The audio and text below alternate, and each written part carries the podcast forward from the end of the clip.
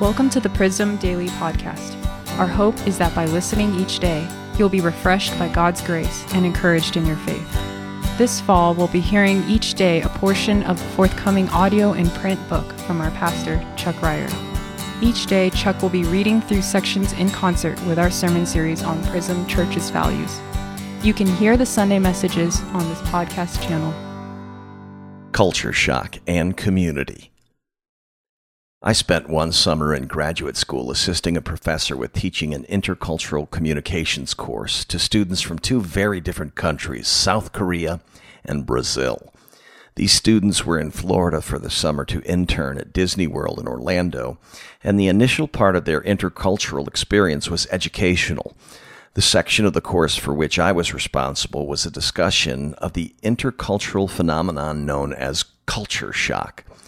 Culture shock refers to the feelings of disorientation and anxiety that a person feels whenever they enter into a new environment, particularly a cross cultural one. But the principle applies to new jobs, relationships, cities in your own country, and virtually any substantial change to your living situation. Whenever people arrive in a new culture, there are predictable phases they will go through. According to researchers, those four phases can best be summed up using the U shaped curve of culture shock. See the diagram.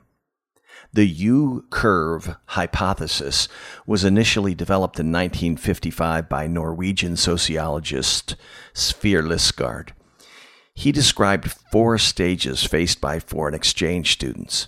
These four phases of adjustments were originally known as the honeymoon period, crisis period, the adjustment period, and the biculturalism period.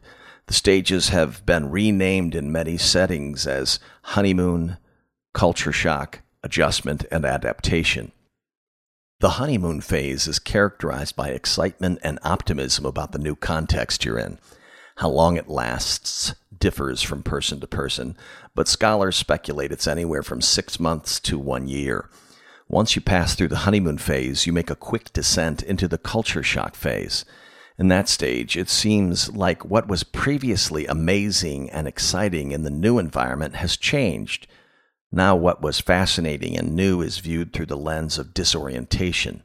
Feelings and experiences that one can have in this shock phase include sadness, loneliness, melancholy, insomnia, or excessive sleep, changes in mood, depression, feelings of vulnerability, anger, irritability, a sense of loss of identity, a lack of confidence, and feelings of being lost or overlooked.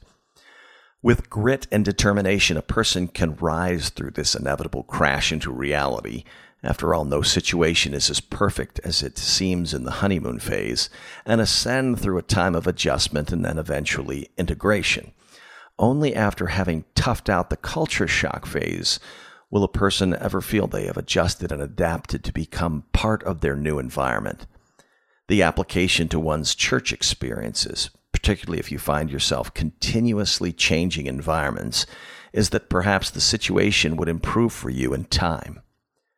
This may be an occasion where you should persevere through the culture shock in your current church. The season of struggle is where the Lord will be working powerfully in your life to form Christ's enduring character in you. And through it, God will give you grace to love others, adjust, perhaps even some unrealistic expectations on your part, and finally settle in as you adapt to where you have been placed by Him.